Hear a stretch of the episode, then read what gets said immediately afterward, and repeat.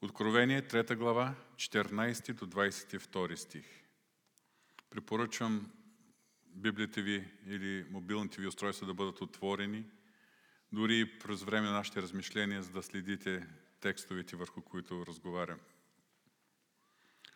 До ангела на Лаудикийската църква пиши. Това казва Амин, верният и истински свидетел, начинателят на всичко, което Бог е създал. Знае делата ти, че не си студен, нито горещ. О, да беше ти студен или горещ, така понеже си хладък, нито горещ, нито студен ще те изплюя от устата си.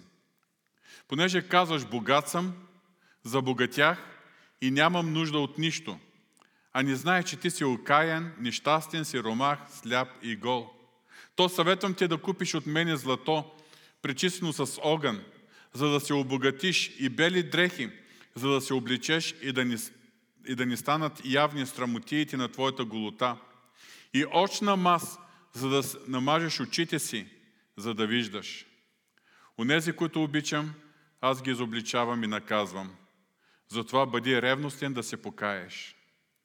Ето стоя на вратата и хлопам. Ако някой чуе гласа ми и отвори вратата, ще вляза пред него и ще вечерям с него, и той с мене. На този, който победи, ще дам да седне с мене на моя престол, както и аз победих и седнах със своя отец на неговия престол. Който има ухо, нека слуша какво говори Духът към църквите. Боже святи, и тази вечер особено много се нуждаем от Тебе. И Те молим за Твоето помазание върху ушите, върху сърцата ни. Помъжи, Господи, и направи чувствителен духовният ни слух. Наистина да можем да чуваме това, което говориш лично на нас тази вечер. Боже святи, моля Те Твоето Слово да бъде силно. Моля Те Твоето Слово да бъде живото променящо. Моля Те Твоето Слово да даде плод за слава на името Исус. Амин.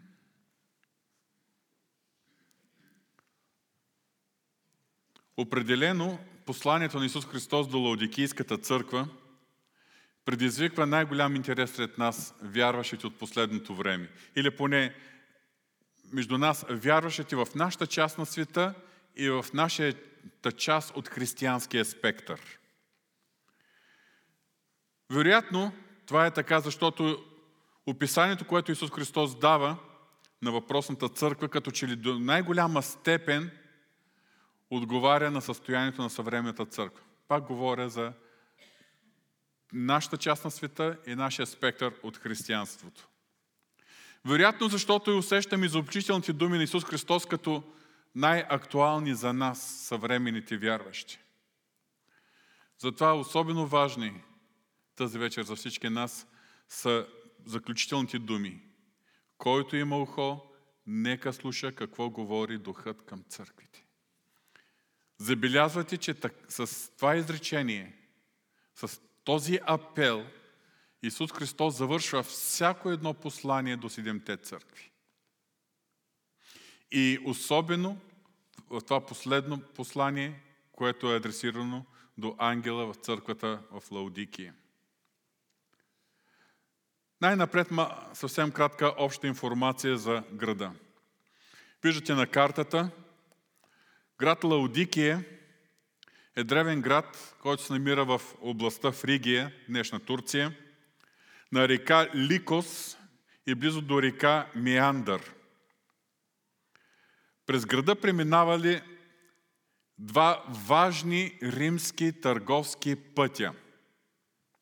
Единият път е бил от Средиземно море през Ефес, Лаудикия и продължавал на изток. Другия път е бил от залива край Пергам, Пергам, минава през останалите четири града Тиатир, Сардис, Филаделфия, Лаудикия и продължавал на юго-исток. Разстоянието между Ефес и Лаудикия е около 100 мили или 160 км. Горе-долу същото е разстоянието и между Пергам и Лаудикия. Град Лаудикия е бил основан между 261 и 253 година преди Христос от Антиох II Теос, който е един от царете от империята на Селевкидите. А империята на Селевкидите е една от четирите империи, които са се родили след смъртта на Александър Велики, тъй като огромната Македонска империя е била разделена между четиримата му генерали. И Антиох II Теос, който основал града, го кръстил с това име Лаудикие в чест на съпругата му Лаудика. През 133 година преди Христос Лаудикия е попаднал под властта на Рим, но получил особен статут и титлата Свободен град. Град Лаудикия е бил известен още от древността като много богат град. Град, в който е имало силно развит бизнес. Там се произвеждали, търгували, търгували много и най-различни стоки, но той, градът е бил известен с дълги горни облекла, които са се произвеждали, наречени туники, със специален михлем, с който е бил срещу очни болести. Сега забележете, че тази очна мас, за която се споменава в 18 стих, в по-старите преводи се използва думата колурий. Например, това е в Библията от 1940 година, а също така и в Цариградския превод. Колурий идва от гръцката дума колурия, която буквален превод означава очна мас или очен мехлем. През 60-та година преди Христос, по време на император Нерон, градът бил унищожен от силно земетресение. След земетресението градът е бил възстановен, но със средства от самото население.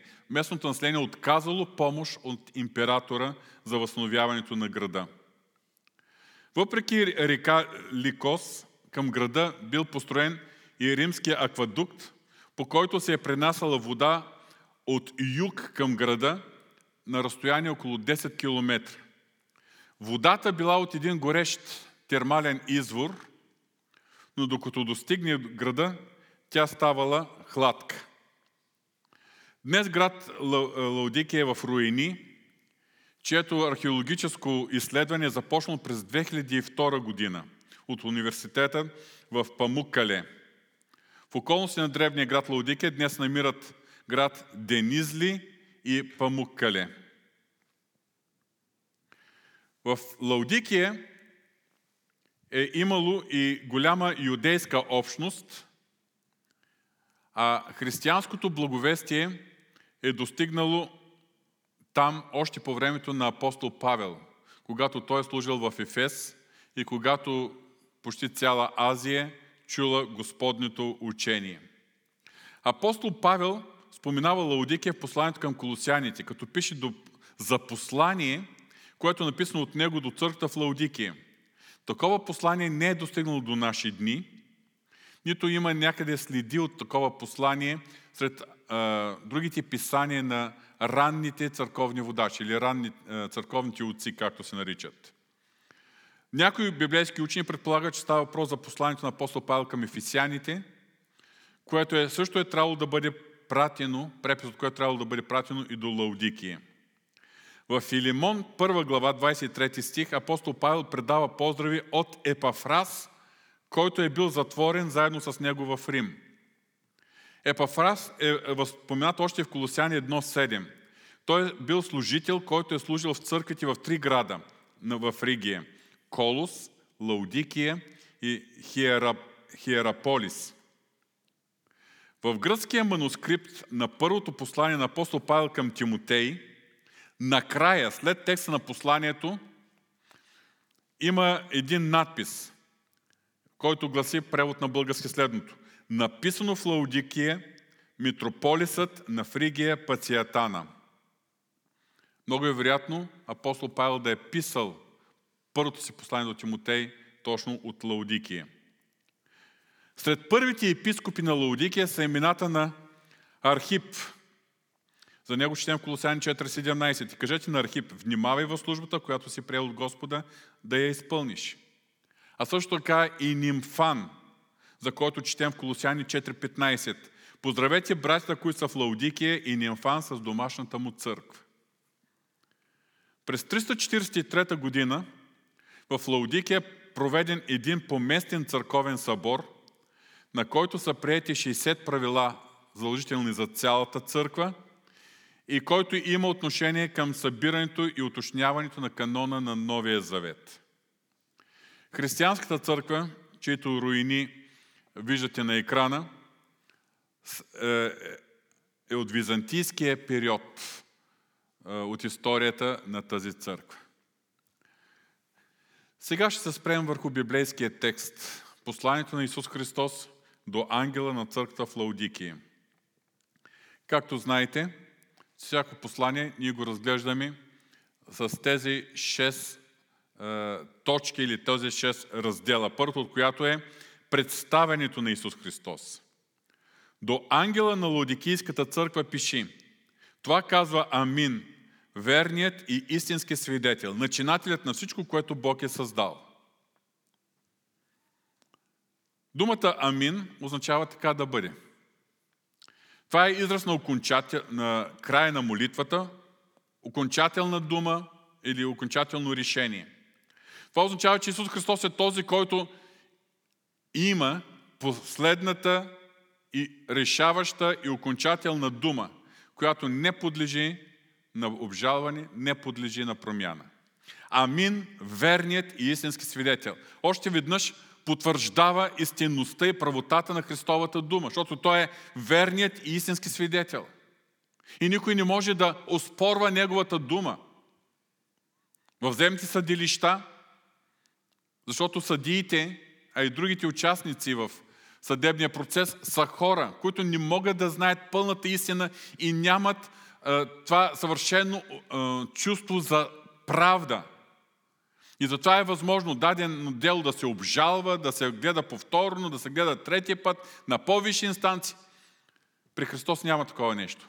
Той е Амин, верният и истински свидетел. Неговата дума е Е и Амин. И тук отново той е представен като начинателят на всичко, което Бог е създал. Забележете, във всяко едно от другите послания Исус Христос се, се представя, изявява себе си по начин, който е описан в първата глава, там където апостол Ян го вижда на пръв път в славата му. Но тук той се представя по един начин, който надхвърля това видение или това преживяване на апостол Йоанн. Той е начинателят на всичко, което Бог е създал. Бог, Божието Слово ясно ни разкрива Исус Христос като второто лице на триединния Бог, който е участвал в сътворението заедно с Отец и с Духа. Да се припомня Йоанна първа глава, началото. В начало бе Словото, Словото беше от Бога, Словото беше Бог. Всичко това стана чрез Него и без Него не е станало нищо от това, което е станало. За кого говори? Ми в 14 стих се казва, Словото стана плът. И скоро ние ще честваме Неговото рождение. В Откровението Исус Христос на много места е представен с думите Алфа и Омега, първият и последният, началото и краят. Изрази, които изявяват Исус Христос като вечно съществуващ Бог, като Творец и Създател на всичко видимо и невидимо. Да ви повторя думите на апостол Павел Колосяни 1 глава 15 до 17 стих. В Него, който е образ на невидимия Бог, първороден преди всяко създание, понеже чрез Него и за Него бе сътворено всичко, който е на небесата и на земята, видимото и невидимото, било престоли или господства, било началство или власти, всичко чрез Него бе създадено. И Той е преди всичко и всичко чрез Него се сплотява. Както в друг стих апостол Павел пише, всичко е от Него, чрез Него и за Него.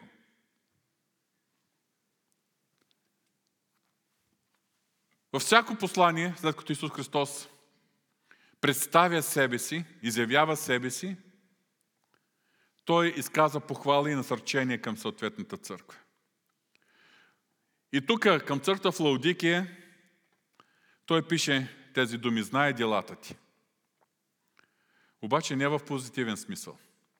Към тази църква, към църква в Лаудикия, похвала и насърчение за църквата няма. Църквата в Лаудикия е единствената от седемте църкви, в която няма нито една дума за похвала или насърчение. Дори и до църквата в Сардист, която е била която на име е била жива, но в действителност е била мъртва, макар и накрая Исус Христос пак е отправил една похвала, че там е имало няколко души, които не са, не са осквернили дрехите си. Пак е имало нещо позитивно, макар и малко, с което Исус Христос да похвали църквата. Но не и църквата в Лаудики. И тук виждаме на трето място изобличението. Знае делата ти, 15 и 16 стих, знае делата ти, че не си студен, нито горещ. О, да беше ти студен или горещ. Така, понеже си хладък, нито горещ, нито студен, ще те изплюя от устата си. Църквата, вярващите в Лаудики, били хладки. Нито студени, нито горещи. Вярвам, че всичко, всички разбираме значението на тези метафори. Тези метафори описват духовното състояние на вярващите, на църквата, или по-точно отношението на вярващите към Бога. Метафората студен би могла да се отнася за хора, които въобще не познават Бога, които въобще не са новородени, които не са достигнали, не са били докоснати от благовестието. Или за хора, които макар и да са познали Христос в даден момент, след това са се отвърнали от пътя на вярата и отново са се удалечили категорично от Него. Студени, без живот. Горещ. Тази метафора пък описва състоянието на човек, който е в първата любов, в първата ревност, който е дразновен, който е горещ за Господа, който гори за Господа. В него има пламък, в него има огън, в него има живот, в него има хъс, страст за Господа, за Неговото дело. Хладък. Нито студен, нито горещ. Това е състоянието на хора, които са поели по пътя на вярата, които са новородени, които са опитали Божията благодат, които в миналото са били горещи. Но в течение на времето, тези, които в миналото са били горещи, са изтинали и са станали хладки. И водата в техния град, която се е принасяла от римския аквадукт, в началото при извора била гореща, но докато стигне на, до града на около 10 км, тя с всеки изминат метър става все по-хладка, все по-хладка и в града съвсем била, била съвсем хладка. И християните, които са близо до извора, могат да бъдат горещи. Но удалечат ли се от извора, стават хладки. Най-вероятно бизнесът, който се е развивал в, в града, най-вероятно новите бизнес възможности, които са се откривали пред всичките граждани, включително и вярващите, възможност, възможностите за търговия, за повишаване на благосъстоянието, за натрупване на богатство, най-вероятно всичко това отнемало вниманието на вярващите от Бога. Най-вероятно всичко тези ангажименти, които са имали свързани с земните неща и с умножаване на придобивките и на богатствата, всичко това е отделяло вярващите от личната им връзка с, с Господа, от общението с Него. Най-вероятно всичко това ги е вълнувало повече, отколкото ги е вълнувал Господ и възможности да служат на Него. Най-вероятно диагнозата на църквата в Лаудикия би могла да се опише с думите на Исус Христос, които Той е казал във връзка с притчата за сияча и различните почви. В неделя, ако се спомняте, четахме тази притча, но не се спряхме подробно върху различните почви.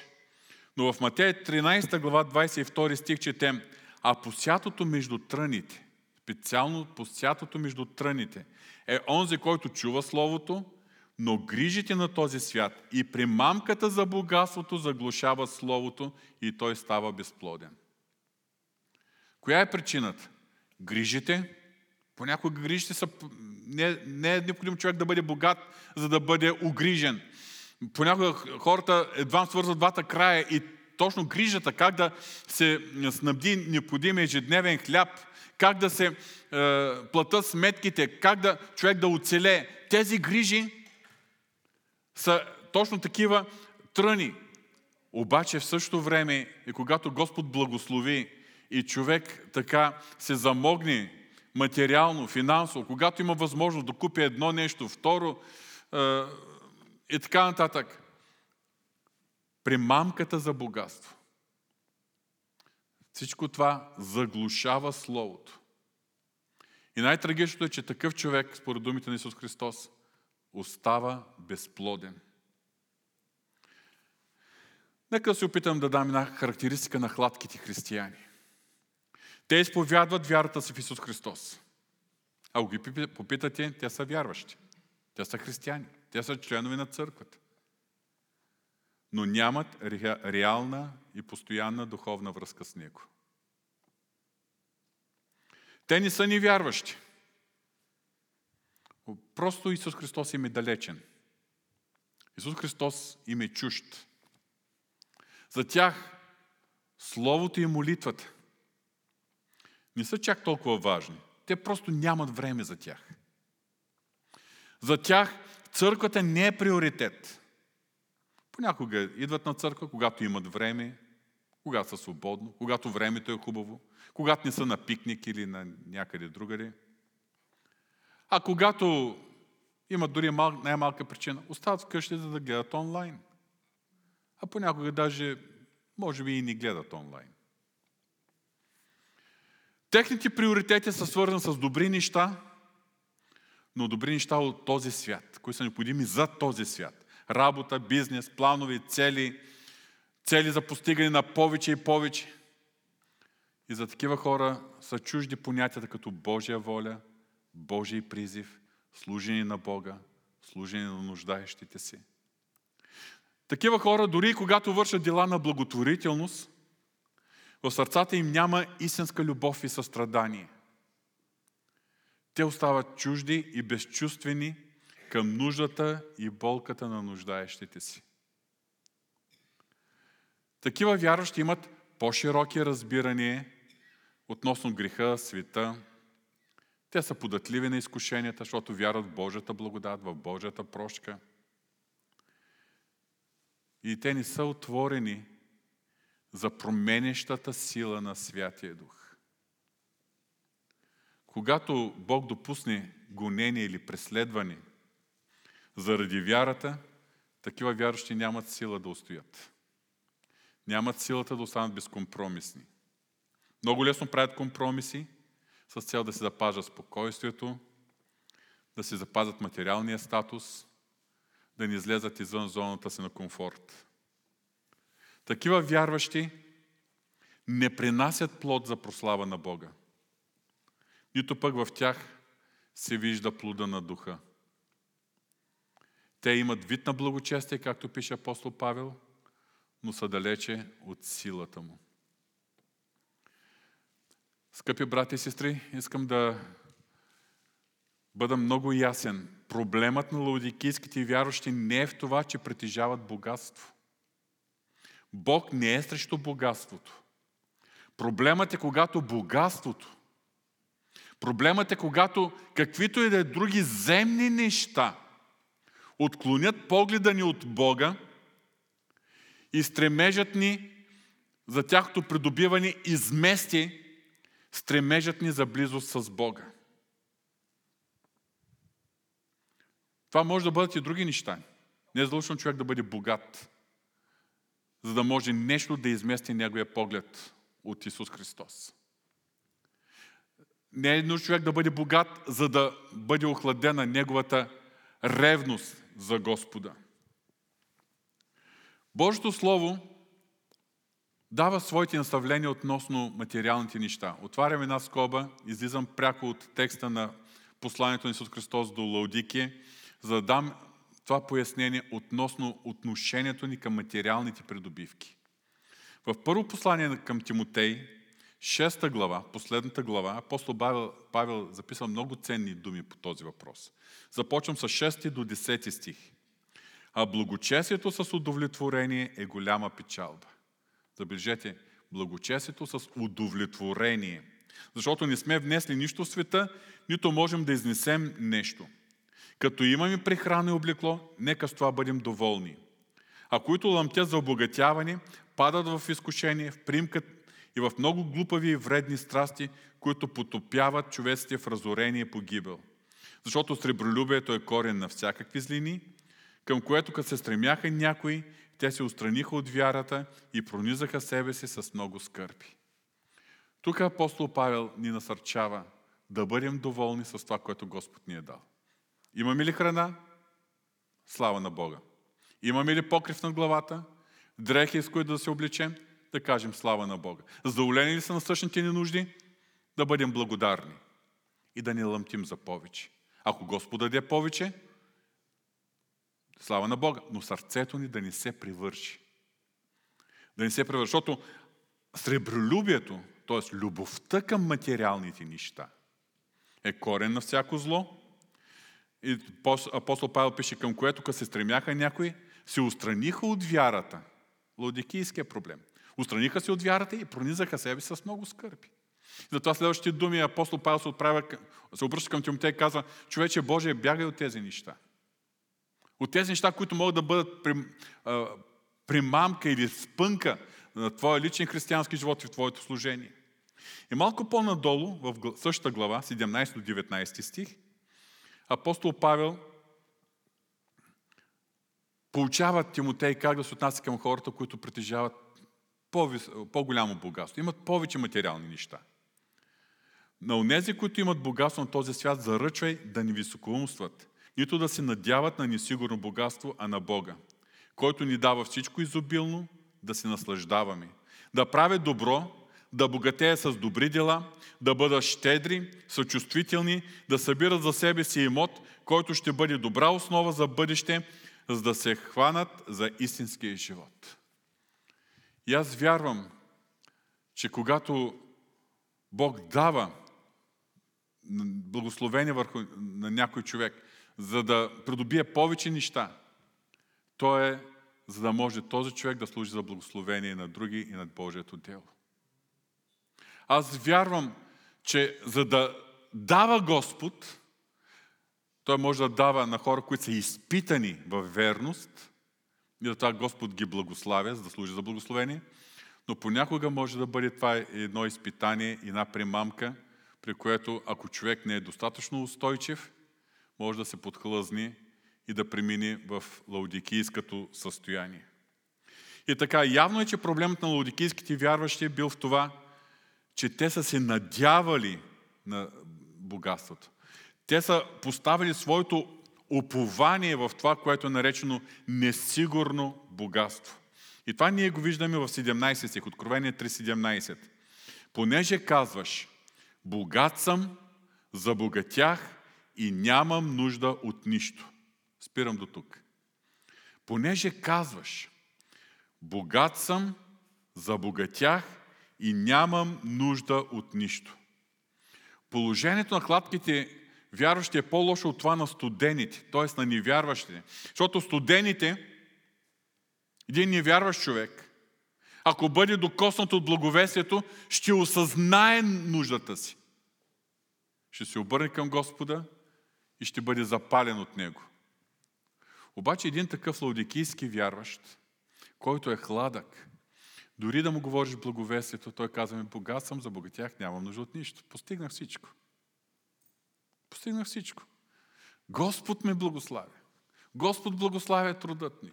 Нали, това е Божията воля, да бъдем богати, да бъдем глава, а не опашка. И вие знаете много добре, че има цяла доктрина, цял клон в харизматичното движение, който се стреми да оправдае стремежа към земните богатства с християнското учение. Говоря за доктрината за просперитета.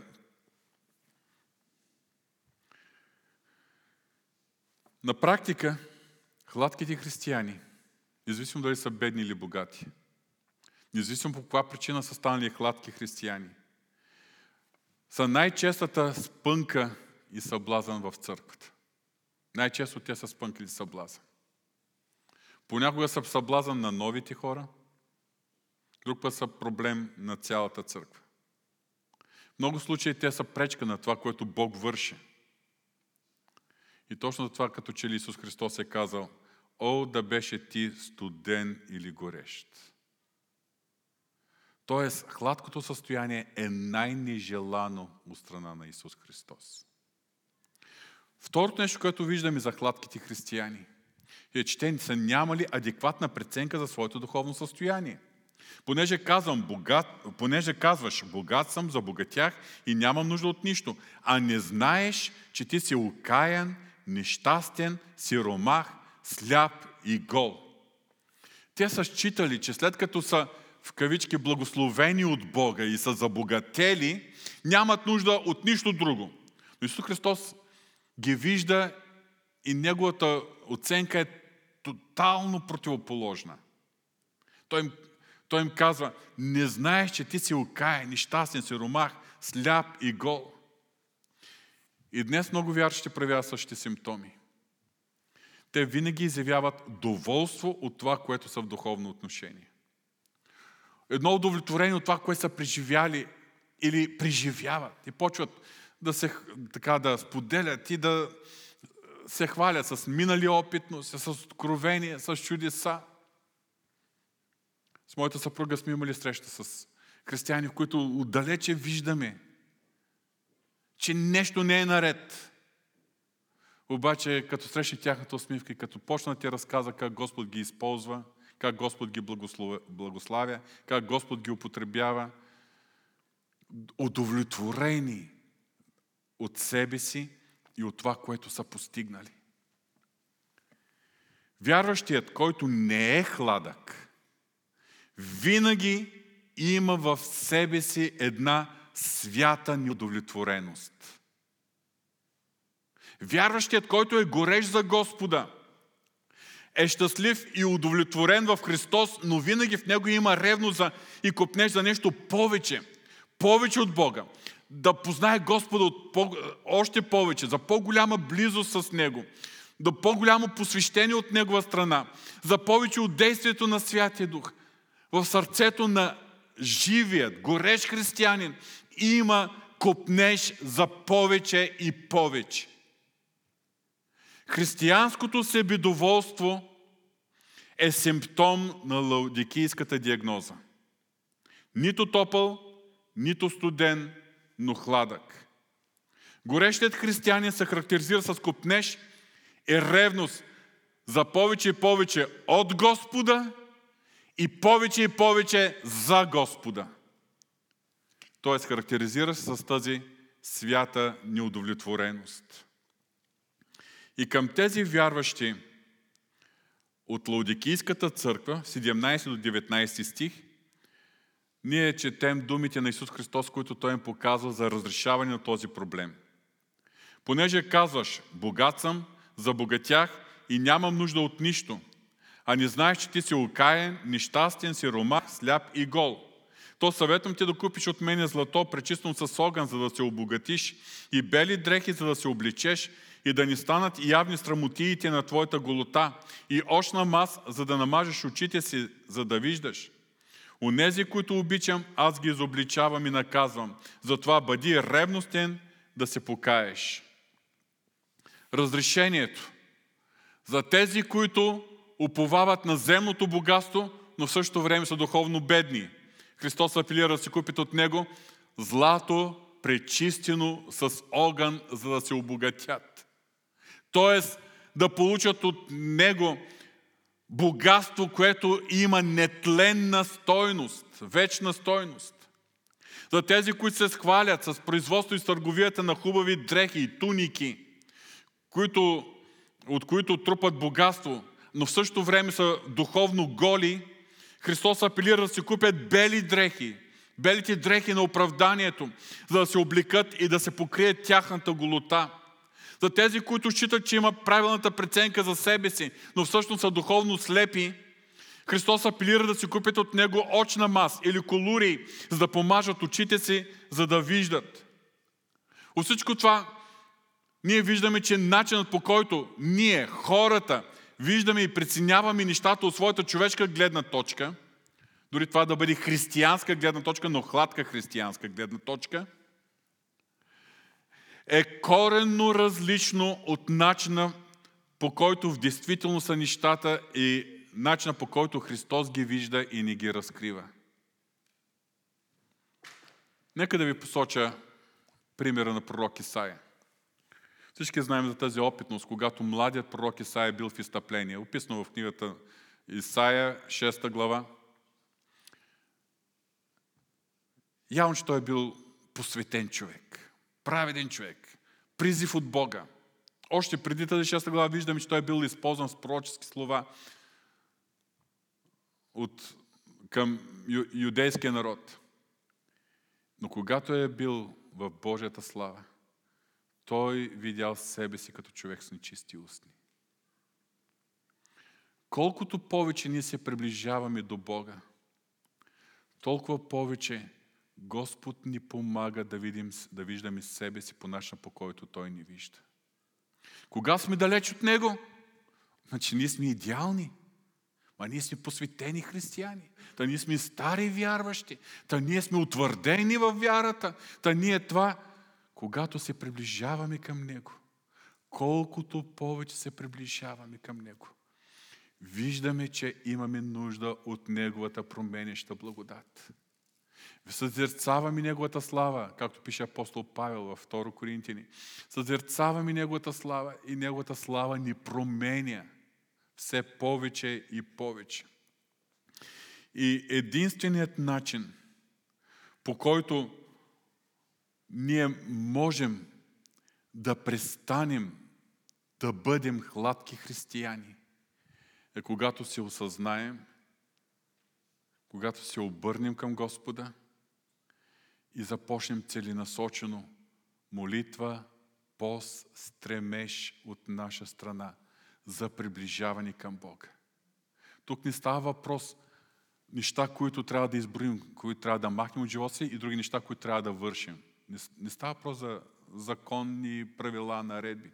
Става въпрос за вътрешно преживяване на Божието присъствие, на близостта с Бога, на Божията слава.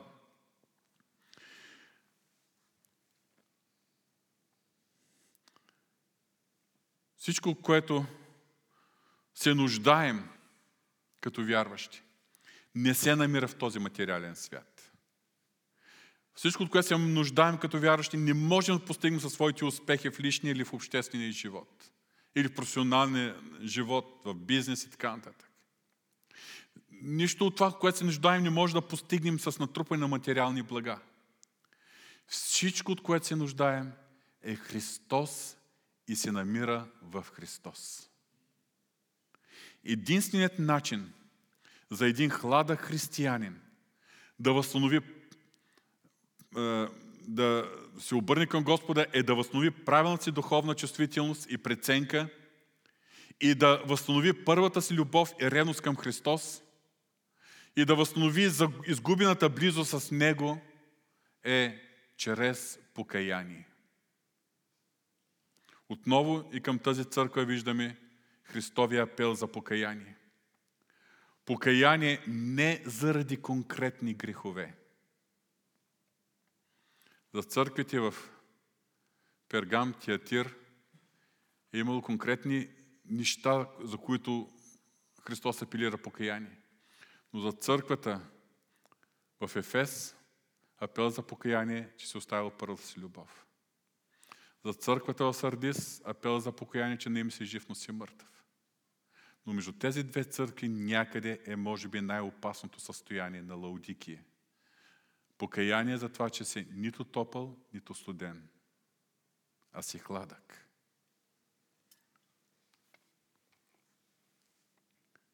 И тук виждаме предупреждението на Исус Христос. Предупреждението към църквата е за изплюване.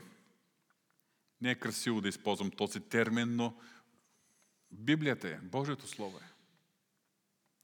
Това означава отношение като към нещо безвкусно, нещо неприятно, нещо отвратително. Понеже си хладък, нито гореш, нито студен ще те изплюе от устата си. Това, този израз аз го приемам последният начин, че църква или човек, който продължава да бъде в такова състояние, продължително, Христос апелира към него, говори духът към църквата, Святия Дух работи в него, но той продължава да се бъде в такова състояние. Такъв човек или такава църква може да бъде отхвърлен от Христос. И дори да продължи да съществува, такава църква ще, продължи да, ще бъде отделен от Неговото присъствие и от Неговата сила. Дори такъв вярващ да бъде сред другите вярващи, да бъде част от нас, той ще бъде лишен от Божият дух, от Божията сила, от Божия живот в него. И това е едно сериозно предупреждение, че има опасност вярващи и църкви да изгубят своята духовна връзка с Христос. Да бъде много тежко нарушено общението с Христос. И в крайна сметка, ако продължават и върват в тази посока, да изгубят и своето спасение. Исус Христос предупредил църквата в Ефес, че ще вдигне светилника от мястото му, ако не се покае. Христос предупредил църквата Пергам, че ще воюва с вярващите с меча, който излиза от устата му, ако не се покае. Исус Христос предупредил църквата в Тиатир, че ще има тежки страдания, ако ни престанат, ако вярващи ни престанат да следват Изавел.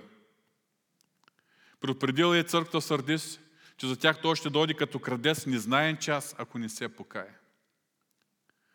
Но църквата в Лаудикия Христос е предупредил, че ще я изплюе, т.е. че ще я изхвърли, ако не се покае. Нека да си припомним, че в видението, което е имал апостол Йоанн и описано в Откровение първа глава, прославения е Христос сред светилниците, един от седемте светилника е бил светилника на Лаудикийската църква. Една от седемте звезди е бил ангела, т.е. водача на Лаудикийската църква. Това означава, че Исус Христос, когато е изказал тези думи, не се, все още не се е отказал от тази църква, въпреки всички проблеми. Дори той отново по един особен начин засвидетелства любовта си към тази църква.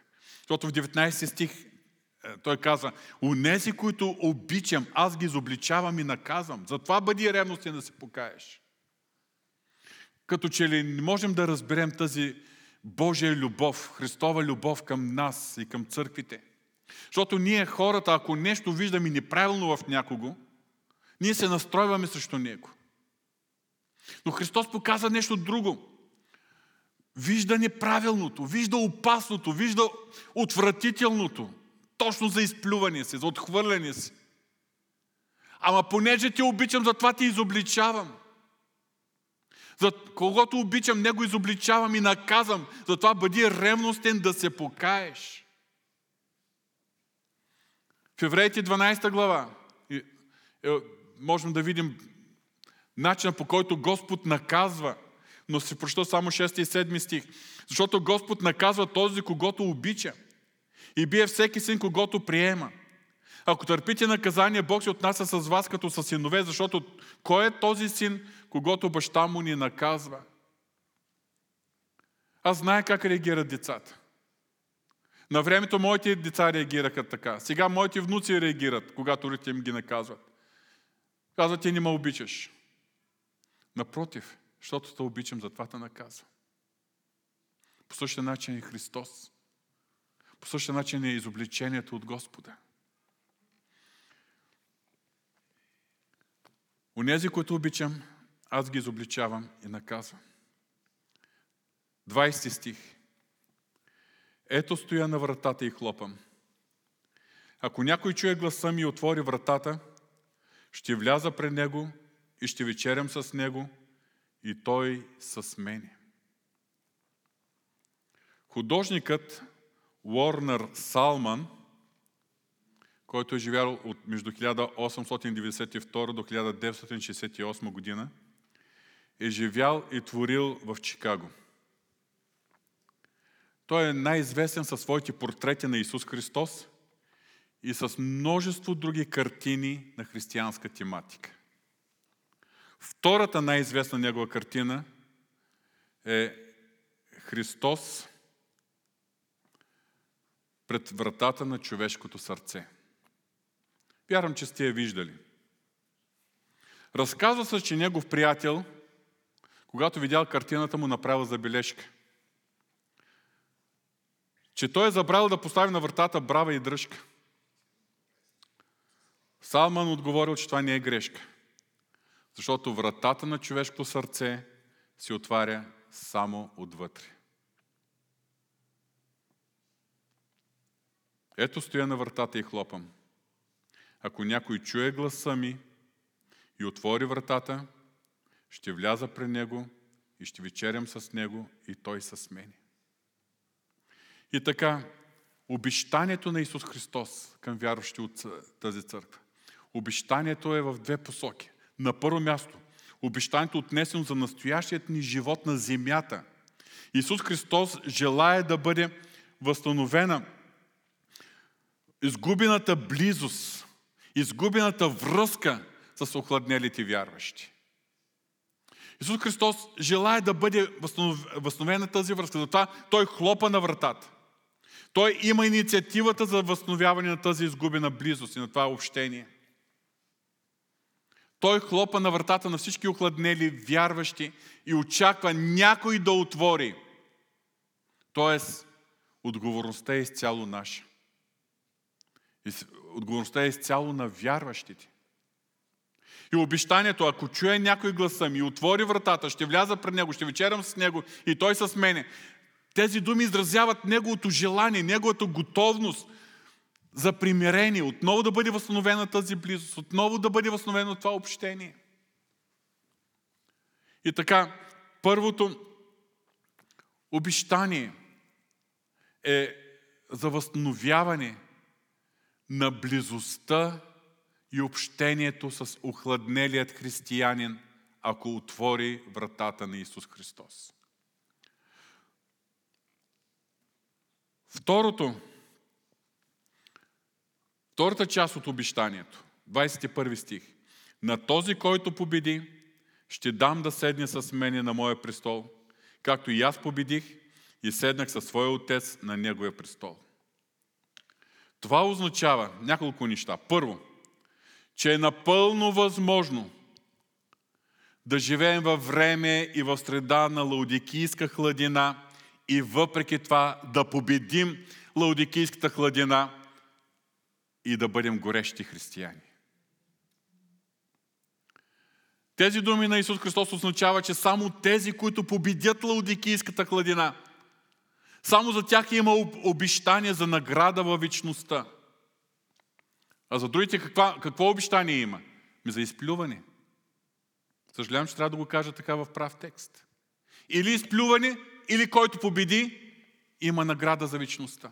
Средно положение няма. Ама така някак си като главня из огън. Няма. И забележете, наградата за победителите от Лаудикия е най-голяма. И тя е да седнат заедно с Христос на Неговия престол.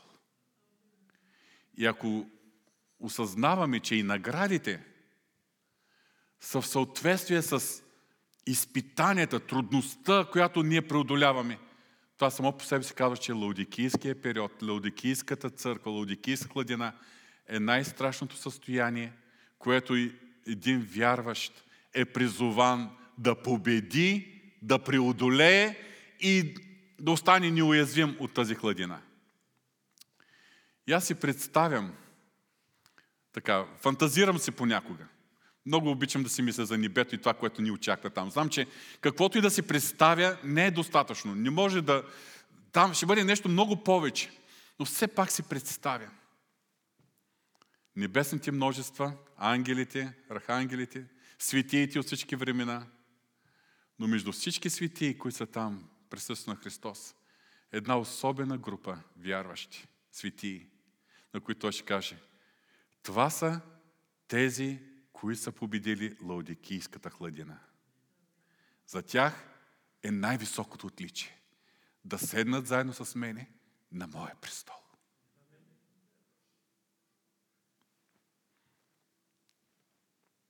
Двадесет втори стих. Който има ухо, нека слуша какво говори Духът към църквите. Не знам дали осъзнаваме, но може би тази вечер Христос хлопа на сърцата ни. Може би и тази вечер Духът говори на църквата ни. Дали ще сме готови да го чуем? И ако го чуем, дали ще му обърнем внимание и ще кажем, е, голяма работа, всичко ми е наред.